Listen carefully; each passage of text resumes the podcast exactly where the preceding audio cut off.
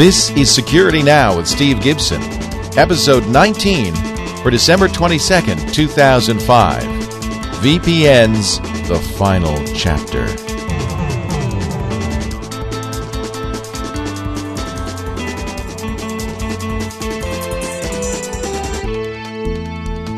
Final frontier. the final frontier.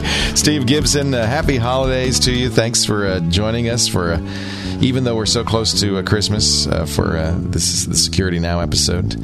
You helped us out on Twit too on Sunday. That was nice. Yeah, we're doing it a little bit early this week Yes. to to kind of give people some clearance from the holidays. Give me some clearance. we're, we're not we're not going to miss a beat. We'll do one this week, and and then of course episode twenty will be next week, which will be our Mod Four uh, Q and A episode. Right. Our usual, uh, we answer your questions. So get them in to grc.com slash Oh, securitynow.htm.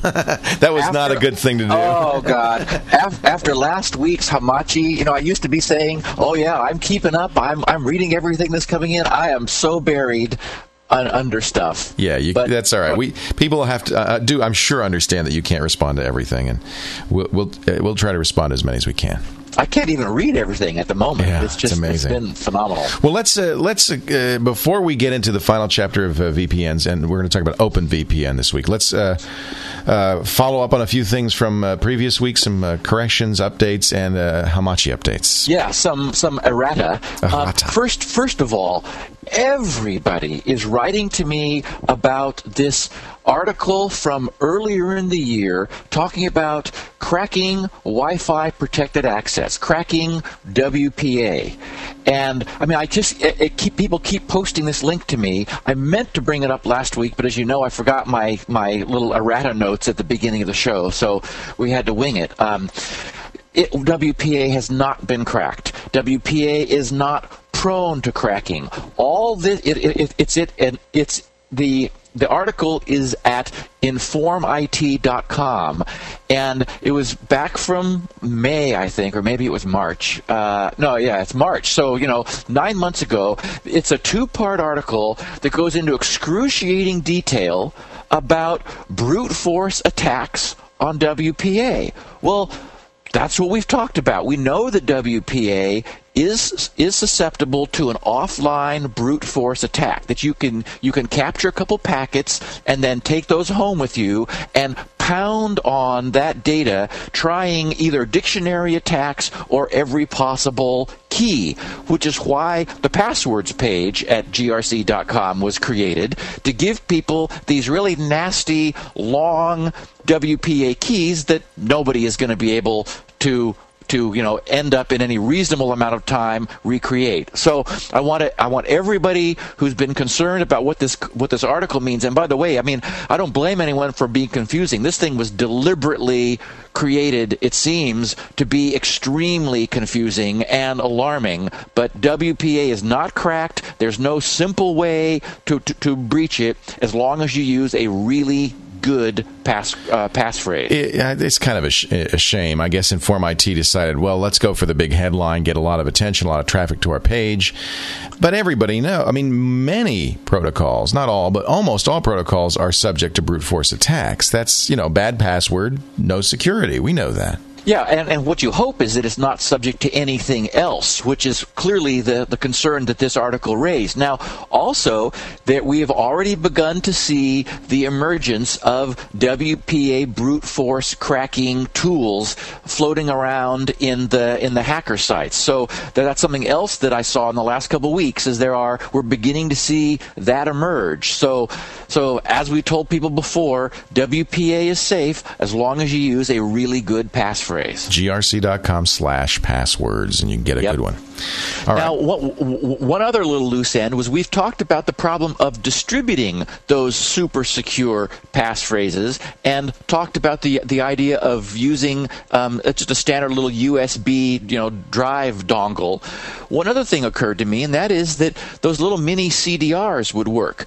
You could take maybe 10 passwords and just burn them on a CDR. There, they're going to be involatile. It's easy for you to move them around from machine to machine. Every machine that you run across is going to have a, a, a CD-ROM drive now, and that way it's extremely simple to move this really long password that you wouldn't want to have to type in manually. Of course, the CDR is uh, you're not going to change it very often, but I guess that's kind of the idea anyway. And that's the whole idea is you don't want to change this super uh, super bizarre password. And in fact, that's why I was suggesting you might put 10 of them on there. You might start off just using the first one. If for any reason you, for example, had to disclose it to a uh, to a, a, friend who came over, uh-huh. you know, for example, move them onto your WPA network by giving them that password. Mm-hmm. Then, if you wanted to, you might feel more comfortable switching to your number two password that's already recorded on the CDR throughout your network so that you've essentially obsoleted that first one. You, you, you've removed it from being, ha- being able to have any access to your network. We were talking about that uh, at the meetup, something kind of related, which is uh, this reverse, uh, this cracking of the uh, MD5 uh, hashes somebody uh, put a, out a CD or a disk, I guess it was a hard drive, with all of the reverse hashes, right? So you could do well, a reverse lookup? Well, yeah, it's, it's called a pre-computation attack, and we're seeing that both for MD5 and, and SHA1. The idea is that those are those are very secure hashes. They have been weakened a little bit through recent cryptanalysis, but they're still, you know, they're widespread um, in extreme use everywhere. What's happened is hard drives have gotten so big and so cheap, and of course the internet has happened. What's what's going on is that people are pre-computing the hashes. They're they're going they're doing basically a brute force in reverse. Uh, um, well, they're they're doing a brute force Uh, use of the hash forward, and they're storing the value and its corresponding hash on a hard drive. Then what you do is you go to a website that's got this massive database of pre computed hashes. You give it the hash, it gives you the password. So it's not, it hasn't cracked the hash, it's just done them all. that's pretty amazing. well, it's. Once again, that's why a good, long, random passphrase or password is uh, is the best f- solution because they're not going to brute force something like that. Exactly, it's going to be way down after the end of the life of the universe before, before, they, they get, get to it. Now, also in a prior episode, I mentioned the idea of creating a secure connection to webmail. That is, we were talking about you know SSL and the the very beginning of our VPN uh, conversation. How if you're using an SSL connection to a remote server, your connect your communications cannot be eavesdropped on. That's how Yahoo and, Mail works and a number of other clients, and you can even use a POP client that way if your ISP supports it. Exactly. And but in, in, the case of webmail, some people were having problems doing this with Google because it turns out that Google has a funky way of bouncing you from your logon page, which is secure, to a non secure session once you've logged on.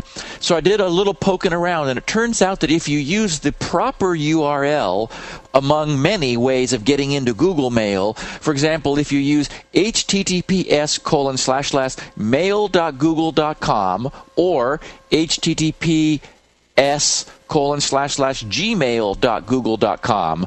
Then, for whatever reason, you'll get a secure connection when you're when you're actually logging on, and it will bounce you to a continuing secure interaction with the server subsequently.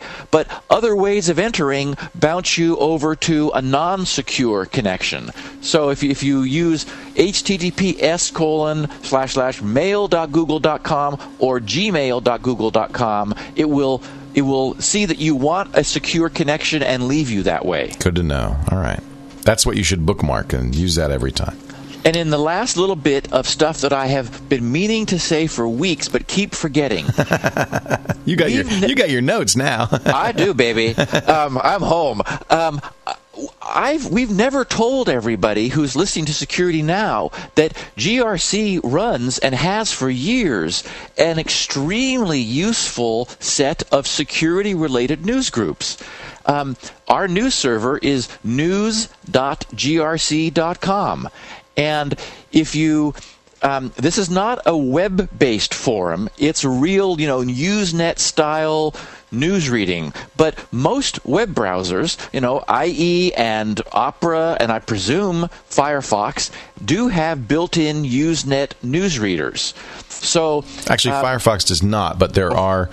Uh, well, it kind of does. It's got a, a, funky way of doing it, but you can add an extension like Sage or uh, Fizzle to uh, give it that capability. Okay, well, I'm I'm not a big fan of web-based forums because I've become um, addicted to like real Usenet style news, where you've got uh, lots of news groups, you've got uh, well threaded, very clearly threaded dialogues. You can see which postings you've read and so forth. My favorite client is free, and that's Gravity, the Gravity newsreader for Windows that, that people can find on, on, on the net, and there are other ones. Actually, I uh, want to correct myself. I was talking about RSS. People use Thunderbird for uh, newsgroup reading as opposed to Mozilla or Firefox. Ah, okay. Yeah. But anyway, you like um, Gravity. That's a good. I'll well, put a link in the show notes to that. I like Gravity. Um, also, uh, on our main navigation bar at grc.com, at the top of the homepage or the bottom of every page, the far right link there is called Discussions. We have a page at grc.com slash discussions.htm that will give people some some sort of some foundation in this. I have a step-by-step guide for setting up Internet Explorer. Um, or I guess it's Outlook. Is it? I, I, oh, I'm sorry. It's Outlook Express that, that has is both email and yeah. and has the uh, news, newsreader. Yeah. So I so I take them through a step by step. We have a little bit of some fancy stuff going on for the way you log on that I explain because we have something that no other newsreader has, which is a an ability to allow people to securely cancel their own messages. I create a hash of their uh, of of their username and password that they use for logging on so that that's they're able to securely delete their own postings if they want to without anybody else being able to. Anyway, there's a bunch of technology I've actually been working on for years for our own news groups. So I wanted to tell people among our listeners, I know from the feedback we get, we've got real security junkies here. And there is a really super community of people who hang out on news.grc.com, my news server there. And um, in fact, the discussions page does allow you to use a web reader, a web interface to just sort of browse around the news groups if you weren't sure you wanted to go to all the trouble of, of setting up a news reader and participating. You're not able to post from there, but you can browse around and look and see what the news groups are. Oh, and I just created a Security Now news group. Great that is there. It's been there for a few days, so, uh, and it'll it'll be entertaining specific dialogue relating to whatever we're talking about on security now. So grc.com slash discussions.htm. You can read them online if you want to participate. We'll put a link to Gravity, Steve's favorite newsreader, but there are many, many choices, of course. And if you've got Outlook Express with Windows, you've already got a newsreader built in. That's cool. Uh, okay. Hamachi. Let's finish up from last week because that was very popular. Yes. Now, the good news is a lot of people fell in love with this. Um, Alex um, uh, Pankratov, the Hamachi's chief uh, lead developer, the guy that I was talking to for several weeks before talking about this last week, sent me a link for from his uh, d- this delicious server that shows all the people that are linking, and it was there was a phenomenal reaction uh, to number of people who are interested in Hamachi following are talking about it last week. I've got one posting here that, that someone sent a, a few hours ago who, who who posted to our site saying I do a lot of traveling and have always had issues with using the wireless connections at hotels. I was so happy to have heard about Hamachi that I had it installed and running before I finished listening to your podcast. you are nice. you are right. Hamachi rocks. Very easy on Windows. A little more tricky. I did it on Mac. You have to download some additional software and do some configuration. But wait, I wait, wait, but I started using it right away, and I love are it. Are you talking about Hamachi on the Mac? Oh, I'm sorry. Uh, Something you're else. Talking about, oh, you're talking about OpenVPN. Forget I mentioned that. I'll edit that out. So okay, Hamachi is very cool. There is no Hamachi for the Mac, but that's coming. Yeah. So he said, he said, you're right, Hamachi rocks. I'm leaving for Europe for a three week vacation, and now, using Hamachi and an open source VNC, I have a way to securely connect to my home PC, transfer files, browse the web, and check email. Wow. So there's an example of the good news. Now, there were some disappointed people who, for example, are behind very restrictive corporate firewalls or behind uh, like ISP proxy servers. Um, so it is, it's important to say that good as Hamachi is, there certainly are Hamachi hostile environments where you're not going to be able to use Hamachi. Unfortunately, those people who were really excited by last week's podcast about Hamachi and downloaded the client, hoping that they would be able to immediately connect to their home machines in some cases they were in in some cases they found that for whatever reason their for example their corporate firewall I, I saw some posts where their corporate firewall allows traffic out through port 80 and 443 and that's it o- only Jeez. you know for example DNS goes to the corporate DNS server right. SMTP and POP for, for, for transferring email or, or in fact may, maybe IMAP goes to the again the corporate local right. mail server and they have no no access to anything other than ports 80 and 443 for browsing the web. So in that scenario, they're going to need a different tool. The good news is we've got a different tool, which we will be talking about. But so there, there were there were people for whom Hamachi was not, you know, the the holy grail that we've been talking about. Hey, if I were a corporate IT guy, I think blocking all ports but 80 and 443 sounds like a pretty darn good idea. Oh, I agree. In, I would do in, that. In, in, fact, some people took exception, understandably, to my saying last week, "Hey, you know, you could run this at home and on your desktop in your company." They and never know ac- what you were doing. And, well, and get access to your home, Right. and of course, the the reciprocal works. You from home, you could get access into your corporate network. People were annoyed that, that I, as a, as a security person or security conscious person, was suggesting the use of this for accessing corporate networks remotely.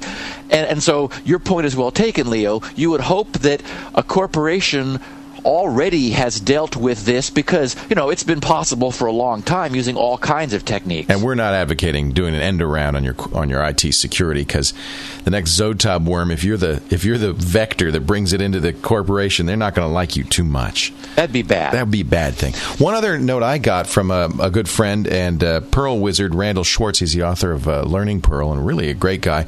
Had a couple of questions for you. First of all, he said Hamachi's not open source. How can we trust it? Ah, well, that's a very good point. I mean, it's it's one of the things that made me anxious and continues to make me anxious. I'm going to end up probably over on OpenVPN, which is how we're going to wrap up this episode of Security Now. But Hamachi is, I- I'm convinced that that Alex is has really designed this system exactly as he's told me he has. He's got years of experience with security, implementing IPsec tunnels, you know, classic VPN solutions. I, I, I couldn't feel any better about this than I do, short of doing a complete source audit and you know build, verify, and all that, which is just not practical. So Yeah. it's it's certainly the case though that well, I mean, you know, we're trusting Bill when we use Windows. Right. We're, but that's we're- why a lot of people you know, say use open source security software and only open source security software because you don't know what government backdoors are in there and so forth. Things like PGP, you know what's in there. Well, that's certainly the case. And in fact, I think you made a comment. I don't remember if it was before the podcast uh, or under your breath that it was like, you know, Alex Pankratov sounds like a Russian. Uh, Who is this guy? uh, KGB. Exactly. Who are we? Well, and in fact, it's why it's why I went around and around with Right, him right. to make sure, for example, that the the asymmetric key pair generated by the client was never given at any point w- was given to the server or left the client so that it wasn't it wasn't necessary for us to trust the Hamachi server. And you know, I'm I'm sure Alex has told me the truth, but I have no proof of it. So listeners should, should certainly be aware of that. And uh, he points out, and I, I'm sure we'll talk about it at some point, that uh, the next version of OpenSSH 4.3 will support add support for tunneling. Uh, essentially, you can set up an OpenVPN type uh, tunnel using SSH, Well- which, which will be nice. It'll be nice, but again, it's we have to be careful with, with details because OpenVPN has done something cor- very correct that Hamachi has also done very correct, which other solutions have not, and that is because it's open. Uh, I assume it's Open SSH, so it's a TCP tunnel. Right. And we've talked before about the problems of, of tunneling TCP through TCP, whereas Hamachi is UDP based and OpenVPN in its default configuration is is is UDP based, and that's a better a better transport protocol because you don't have the the, the problem of two um, reliability guaranteeing protocols like TCP interacting with each other in a bad way. And as you pointed out, that's one of the reasons people don't like VPNs. They seem slow and sluggish is because it's TCP over TCP.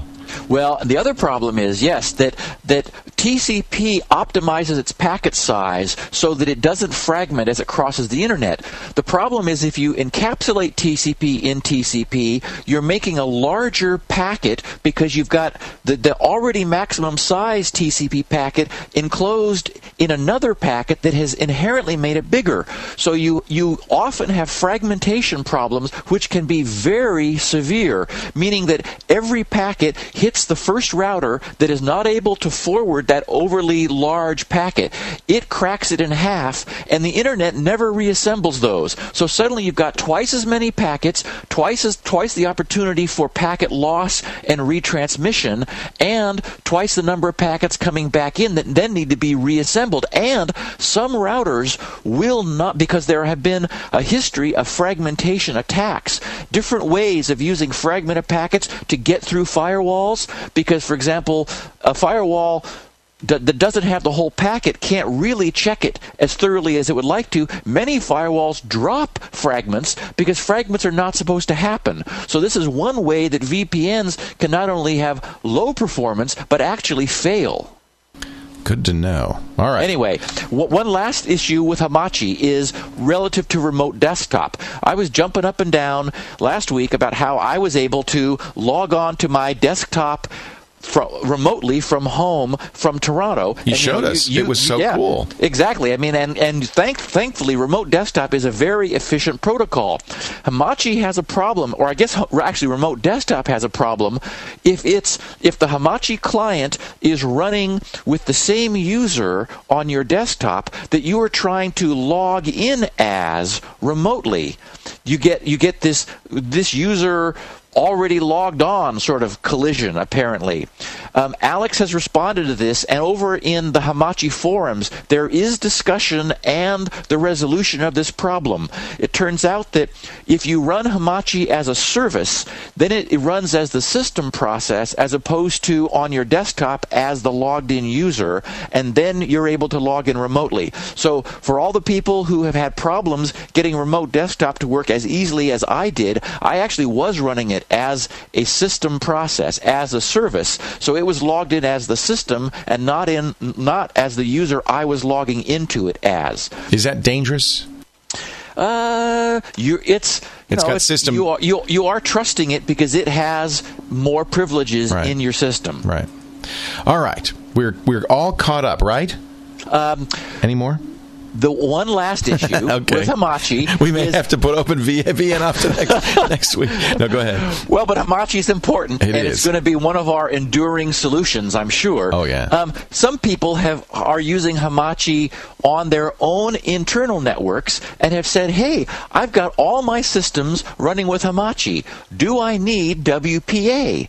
anymore? Well, that's a really good question if you were sure that you're using Hamachi for your file sharing and to link things together, it's I could argue that that really replaces the need for internal Wi-Fi encryption. Remember, however, that you do have the problem of people using your network and you know being able to mess with your systems. You still, even if you've got Hamachi interconnecting your systems, you still have your non-Hamachied IPs available. So there's two problems. There's the problem of you using the non-Hamachi IP by mistake if you weren't really careful, and the fact that all the non-Hamachi, the regular native IPs, are still available. So it's really not okay not to use WPA. I would not recommend it.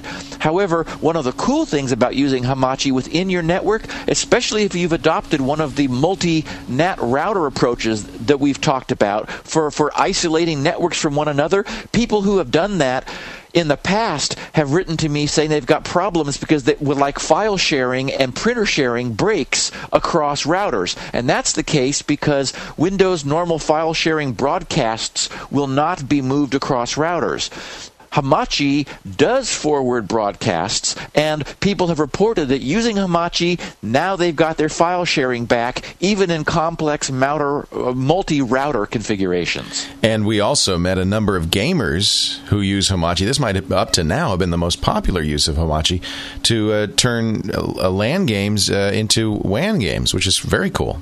Right. Yeah, uh, we won't say, we won't name the person who told us all about that. Nope. Because of his high ranking security clearance. in in the military. we won't. Shh, that's enough. Oh, oops. Okay. but uh, I think it's that's uh, actually the uh, gamers were the first to really get the value of Hamachi. I think. Yep. Yeah. All right. Shall we talk about uh, our subject for the week, which is OpenVPN? Not quite. Oh, there's more. There's one more. One more thing. We have. I have to talk about iPig. Uh, the, the, the, the worst named but very compelling looking VPN solution I've just started playing with yesterday. A number of users wrote to me about it. I, I tracked it down. It's www.iopus.com. I-O-P-U-S.com. The, the trouble is, for some reason, um, uh, the guy who did this shows a picture of a silver hardware wireless router on the page for iPig. And several times I went there thinking, no, no, no, I'm not looking for a hardware solution. I, I you know, I don't want an iPhantom style thing. I'm looking for a client and server software package. Well, that's what this is. It's got nothing to do with hardware at all. So I'm, I'm not sure why he shows a hardware router on the page, leading people to think that unfortunately that's something to do with what his his his iPig software is. Is it like a software version of a hardware router? Okay, it is extremely cool. Um, I ran his server. He has a free server and a free and, and a free service.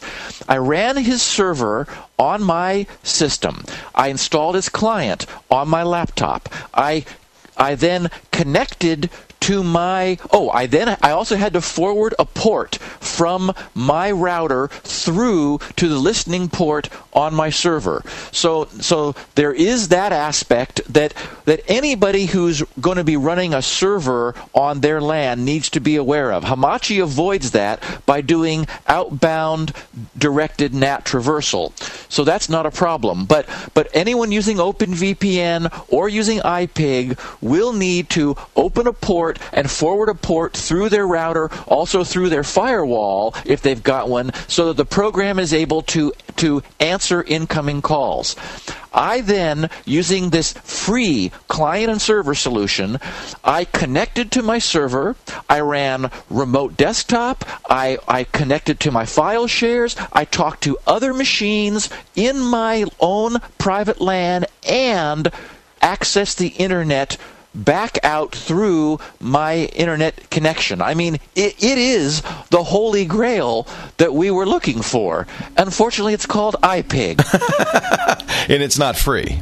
Or is it is free. It's free. It's completely free. Um, his his his server side unit will allow you to define five accounts and presumably have five users simultaneously using it. I, I can't imagine why that's any practical limitation.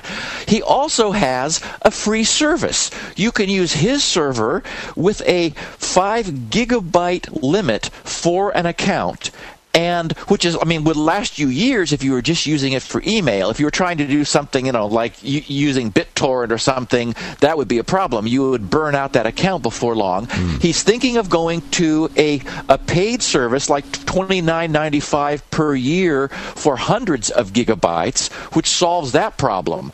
So it's really an interesting solution. You use the free iPig, which I hate saying, but there it is, iPig client. You connect to his server. I mean, it's a simple download. You connect to his server. You've got encrypted access from any hotspot out to the internet, and it's free. Well, or is, is this better than uh, OpenVPN or uh, I mean Public VPN or, or, Hotspot VPN or one of the, well, the commercial okay, services? What what he's doing is he's he's redirecting. He runs a little driver in the client that redirects your traffic through the connection the client has made to you to your server.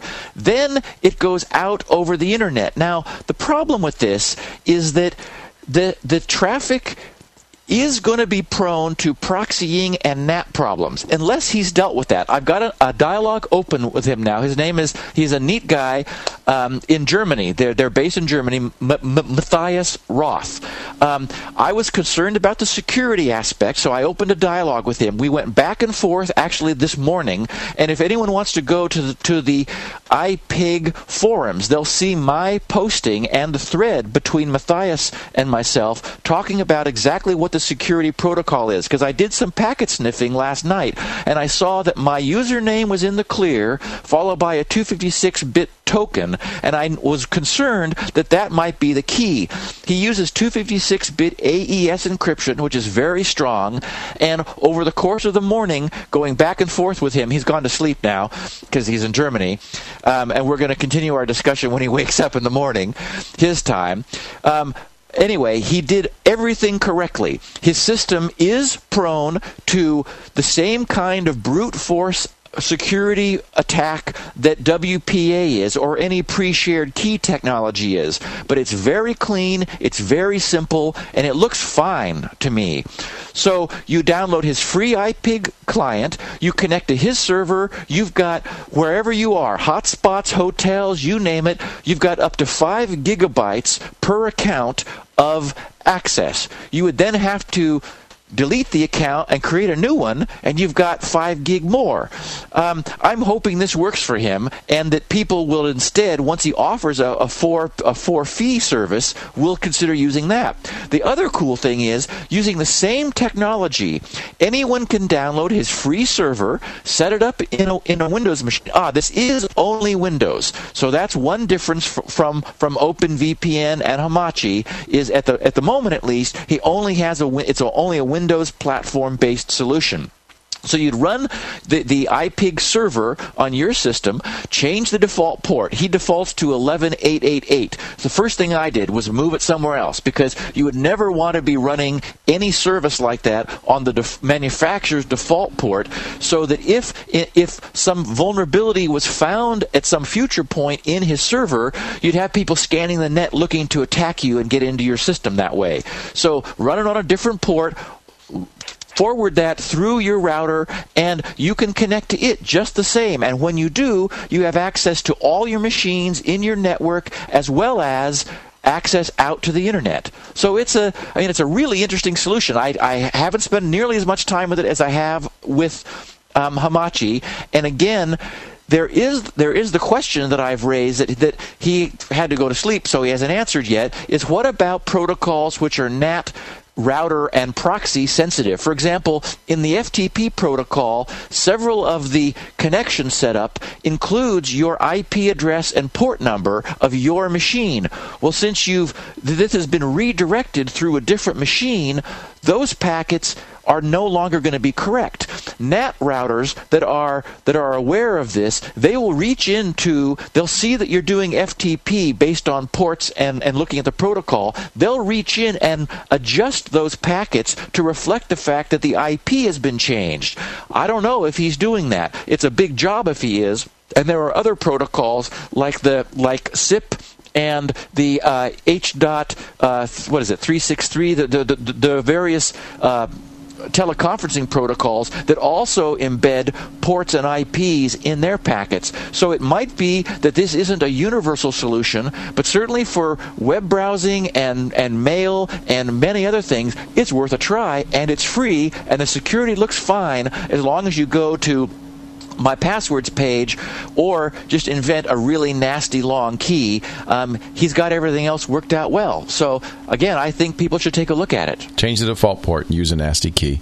Yep. And we should say that, yeah, as bad as IPIG is, at least it's an acronym for the IOPUS Private Internet Gateway. So it, it, there's a reason for it it's it's bad, but there's a reason the, for it. The logo has a pig's nose with a key hanging from it. That might be worse than, uh, the, uh, than the, but it's free. You know, it's free and it looks great. And I'm I'm going to be working with Matthias in the future. I will get answers to these questions that I still have. I'll talk about it, I'm sure, next week, and uh, and have an update for people. But it really looks like a very nice solution. All right. Now we're we're we're more than half an hour into the podcast and we haven't really gotten to the meat of the matter. So let's do that now. Well, the good news is there is too much meat for us to get to on OpenVPN. OpenVPN is probably what I'm going to end up using and what you're going to end up using. It's the holy grail?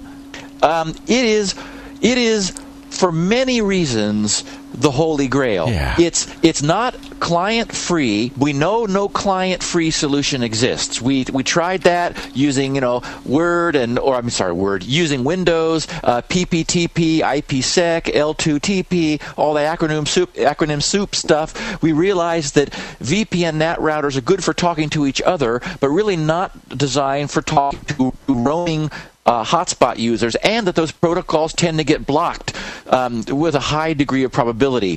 OpenVPN is an open source project located over at SourceForge. It uses a UDP tunnel, which is the best transport for for moving um, tunneling protocol if you're able to get UDP from your client to your server.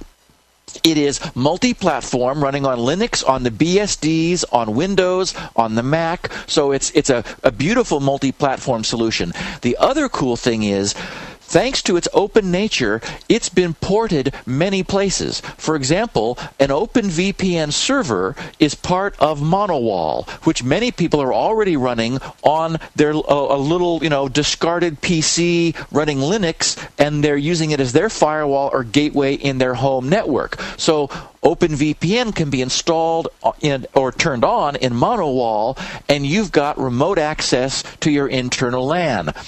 It's also supported by the Open WRT project, which means that people who are downloading different firmware for their Linksys and other routers will be able to essentially put OpenVPN, uh, an OpenVPN server in their little plastic retail box and again access their network from remotely much as we were hoping people would be able to in the holy grail and finally, there's a very nice service that, that you, Leo, and I have both been using now for a couple weeks, which is called Hotspot VPN. Hotspot VPN uses just the OpenVPN system right out of the box. What they provide is a about a $10 a month service where they provide the internet connectivity for anyone using OpenVPN out on the road. So OpenVPN requires you to run a server that your client can log into, but you can subscribe to services that run the server for you. Yes, very much like Hamachi, OpenVPN, when installed on your system, creates a virtual adapter. Now, that's important because that's the only clean way I've seen of solving this packet fragmentation problem. You're able to tell the adapter that its maximum segment size is smaller than what's truly the maximum segment size for the network. So that when when TCP is is setting its protocol up and generating packets, it'll be making smaller packets, which which then the protocol encapsulates in its transport tunnel in order to send over the internet. So you end up with oh, and it's using UDP, so maximum VPN performance. I don't think anybody will see a slowdown using hotspot VPN. I've certainly noticed none. So, so I and, I and, I was using it too, and I was actually very impressed by the performance. It it seemed like it didn't slow it down at all. Yeah, on on my Mac. Yes, and for, exa- and for example, someone behind a corporate firewall that is allowing TCP 80 and TCP 443, they would be able to use OPN Open VPN to get to their machines at home because it would look just like unless they unless the the corporate system was actually running a proxy where it's accepting their their true HTTP connections and then regenerating a, a request outbound, which certainly could be going on. But if it's just using port filtering, they'd be able to access their their network from from home. So it's it, it's a it's a what I like about it is it's a widely multifaceted solution. It's available cross-platform. It's available in many forms, and and and we have a reasonable priced hotspot VPN service that will allow road warriors to to encrypt their connections out of the danger zone, out of the hotel and out of a Wi-Fi environment, out to the hotspot VPN location. I believe he's got. Uh, I, have spoken to Glenn, who's the founder of of this open uh, of the hotspot VPN solution. He's got. Um, networks, I think, on both coasts, and he's considering putting some uh, another network, perhaps in an international setting, in order to continue to do some load balancing. But it's a it's a very wide um, application domain. The downside, and of course there is one, is it it is anything but one click. Whereas Hamachi, if it works for you, is amazingly zero configuration, and even iPig, if it can work for you, will probably be a fantastic solution for, for people for whom that works. OpenVPN is a much more complex product. It's I would consider it the Swiss Army knife of VPN solutions. You configure whether you want TCP or UDP protocol, where, what, what port you want to run on, and I mean, and well, that's just the beginning. I mean, it's I, I, I want to clarify something just so people understand that the the commercial providers like Hotspot VPN they're providing the OpenVPN service. In fact, they make it pretty easy to configure. That's one of the reasons you pay them. But that's not when you talk about OpenVPN, you're talking about the the, the free software that they use, which is more complicated to set up on your own. Yes, and in fact, it, I don't want to scare people away from Hotspot VPN. I was very impressed. That was easy on Windows. That's just a, you run an installer and that's it. I mean, literally, yeah. it installs exactly the same stuff as if you were to download it from SourceForge, except that they've done all the work of pre pre preparing your asymmetric public key certificates. It's all part of the bundle. So you sign up for Hotspot VPN. You you get a, a link in your in a in a return email. You click the link, download a package, install it on your machine, and you literally click an icon on your taskbar, and you're connected securely yeah. to their servers. It is that simple. They've done all of the work. I installed it on a Windows machine and a Mac machine. It was very easy on Windows, a little more complicated on Mac because you need a second solution called Tunnelblick and you have to configure that a little bit.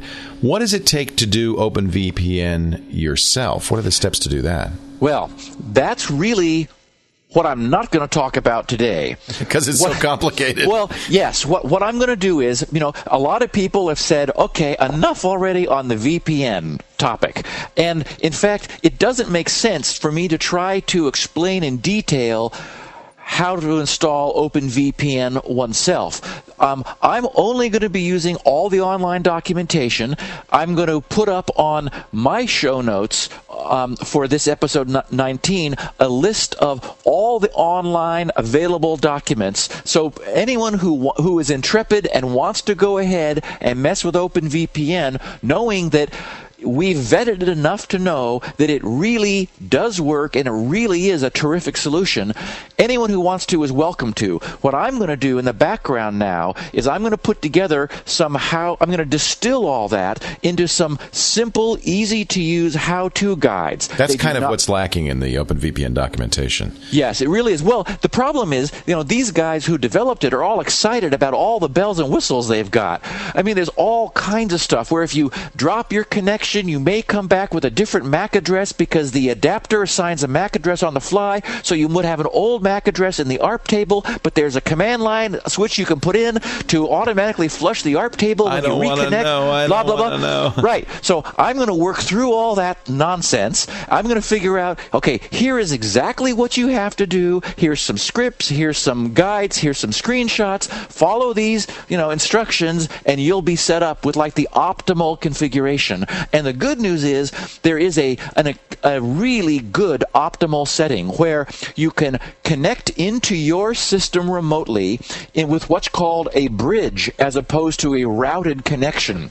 The bridging connection essentially extends your local LAN Ethernet, including the Ethernet broadcasts across the bridge to your machine. That means that all file and printer sharing works, non TCP protocols work, like if you wanted to use NetBEUI for your for your if you were really security conscious, that would work through the bridge, and ARP traffic works. So for example, you're able to you're able to participate on the LAN and automatically route back out to the internet. So I mean it, it is it's a high configuration holy grail solution. I'm going to work to and I want to make I want to make it clear that at the time that we're recording this, Leo, these guides don't exist. But um, that's what I'm working on. I'm going to nail this stuff down for myself, and I will share everything I learn along the way and distill some some simple how-to approaches that figure out exactly what to do to make it work. So if you can do that, uh, then OpenVPN would be your choice. Are there any drawbacks to OpenVPN besides Um, the you- you- complexity of installing it and getting it running? Um, let me think. The you do have to have a static incoming port that will accept connections from known and unknown people. Can you use Dyn DNS or some other solution if you don't have a static port? Well, now that's a static IP. I, I, I Oh, you mean a static port? I'm sorry. Okay, Right, and you But you just do that by opening up your firewall port forward. Well, but I'm just saying that you know Hamachi doesn't require you to have any static port forwarding Right. through your router or your firewall. Any solution where you're running a server on your LAN, whether it's iPig's server or the OpenVPN server, it will absolutely require that you you run a port forward through. Now, I don't think it's a problem because this thing is very well hardened. It's been scrutinized. It's open source. But again, you want to you want to pick some wacky port that only you know, hmm. so that's unlikely to be found. Just you know, a little obscurity doesn't hurt. You also would want to run the, a, a dynamic DNS, and many of the c- contemporary routers now allow you to set up a Dyn DNS account, and they will maintain that for you. That's the that static IP we were talking about. Exactly. Yeah. So that if your ISP did change your router's IP and you were away from home, you, you'd, you'd be screwed. You wouldn't have any idea what IP to use to connect to your home network. But if your router supports dynamic DNS or you run a client on your on your own machine wh- which will do the same job, then you'll always have a, D, a your own domain name, you know, bobshome.network.dyndns.org or whatever, which which will always be pointing to your router's IP, making sure that you're able to access it remotely. It's a lot better than trying to get your spouse to run IP config. Trust me. well, and you would also want that if, if you were using the iPig solution. I encourage people to take a look at iOpus's iPig. It's badly named, but it, it really worked well for me in my brief run through yesterday, and so far the security architecture looks very solid. Details on how to use OpenVPN will be available on your site in the show notes. excruciating details. How, what do you anticipate? Uh, you're not going to work on, on that through Christmas, are you? I'm wor- that's all I'm doing. I'm working on Steve. open. I'm rolling up my sleeves. Steve, you're I'm the kind of guy that goes to a Chinese restaurant on Christmas Day, aren't you? I am. In fact, Sam Woo, the, my favorite place, is open 365 days a year. On Thanksgiving, on Christmas, on New Year's, you name it. So if you're looking for help with Hamachi or OpenVPN, Christmas Day, we have a date at Sam Woo's. No, no, don't don't leave poor Steve alone. He'll be reading a little science fiction, I hope, and taking a break. So, but I, I. I, I will be setting up a Linux machine from scratch and doing the the Linux. wait, wait, wait, wait, wait. You're going to set up a Linux machine? Oh, I, I'm sorry. I, I meant FreeBSD. Okay. I, I, I, the the newsgroup server that I talked about at the beginning of the show, news.grc.com, Yeah, yeah. that's a FreeBSD Unix machine. FreeBSD is my, um, you know, Linux slash Unix style I was getting platform faint of choice. for a moment there. I, I I thought the world was coming to an end. Oh, I do it all the time. I love FreeBSD. Yeah, FreeBSD is great. I, and, well, and- and we Mac users know a little bit about BSD because that's what's underlying Darwin. That's right. Okay, are we uh, c- complete now? Do we have everything we need to know? I think we're done. The VPNs have been covered. I so decree it. now, now, now, what we'll do is we will touch on this. I mean, VPN. it's not going away. Exactly. VPN is a core topic for security now and for us. You know, you and I roam around. We're telecommuters. We want Oh, yeah. security. So, so listeners don't need to worry that their questions that they've asked are never going to be answered. No, no, no, no, We're never yeah. coming back here. I mean, and we, as, we live as- here. This is our. This is where we live. Yes, I mean VPN is a core technology. We're not going to drop it. As as I learn more about iPig, as I learn more about OpenVPN, and I'm posting things, we'll be touching on it. But we've got a whole bunch of cool stuff lined up for the beginning of next year and security now. And of course, next week we'll do our Q and A, and we'll talk about some more of the of users' uh, questions. Well, and I also see why we needed to do the early chapters to get to this part because there is so much to understand about what's going on, the pros and cons, the negatives, the security risks. You have to understand that before you can even have a, a conversation about VPN. So Well, that was well and- worth it. Yes, and, and that was exactly our intent. And of course, um, we're going to talk early on about security architecture. What is an asymmetric key? What is a symmetric key? And so, one of the things that, that users need to be aware of is that we're deliberately creating a foundation here that will allow us to explain, once it's necessary, about OpenVPN certificates and how they work. It wouldn't make a lot of sense to talk about it now, but once we've really explained how this stuff works, it'll all come together. Uh, If you want more information and that step by step on how to configure and run OpenVPN, uh, grc.com slash securitynow.htm. Those are the show notes. And some people are confused by the little icons. Click those little icons. They all have, they all do something.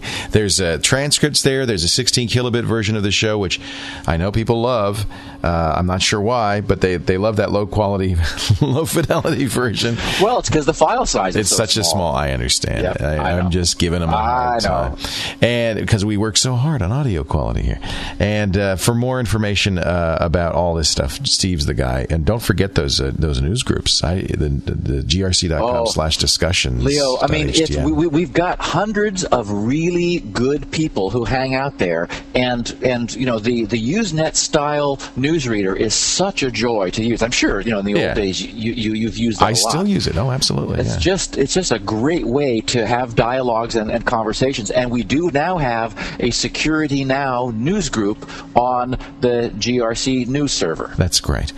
Uh, if uh, you want to, to uh, download the full version, of course, you can always get it at uh, thisweekintech.com. Uh, we do thank the folks at AOL Radio for broadcasting Security Now on their podcast channel and for providing the bandwidth for uh, the Security Now downloads because there's a lot of downloads. And uh, at some point, we're going to try to put this all together in an anthology, maybe a, a CD. Uh, we've started to get requests from corporations who want to distribute them to um, employees and so forth. So we'll work on that uh, as well. Next week, your questions, Steve's answers. Have a great and happy holiday, Steve. Thanks, you too, Leo. Thank you so much for uh, all the work you've done on VPNs. This has been really fascinating, and it makes me feel good when I open up my uh, my hotspot VPN to know that I'm safe now on the road. That's what I'm using. Yeah, that's just great.